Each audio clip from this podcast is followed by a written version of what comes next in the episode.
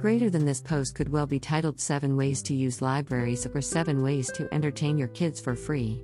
We all know that libraries are amazing and useful. They're also free, like in the United States, or nominal, India. But do we actually use them to the fullest? Sadly, no.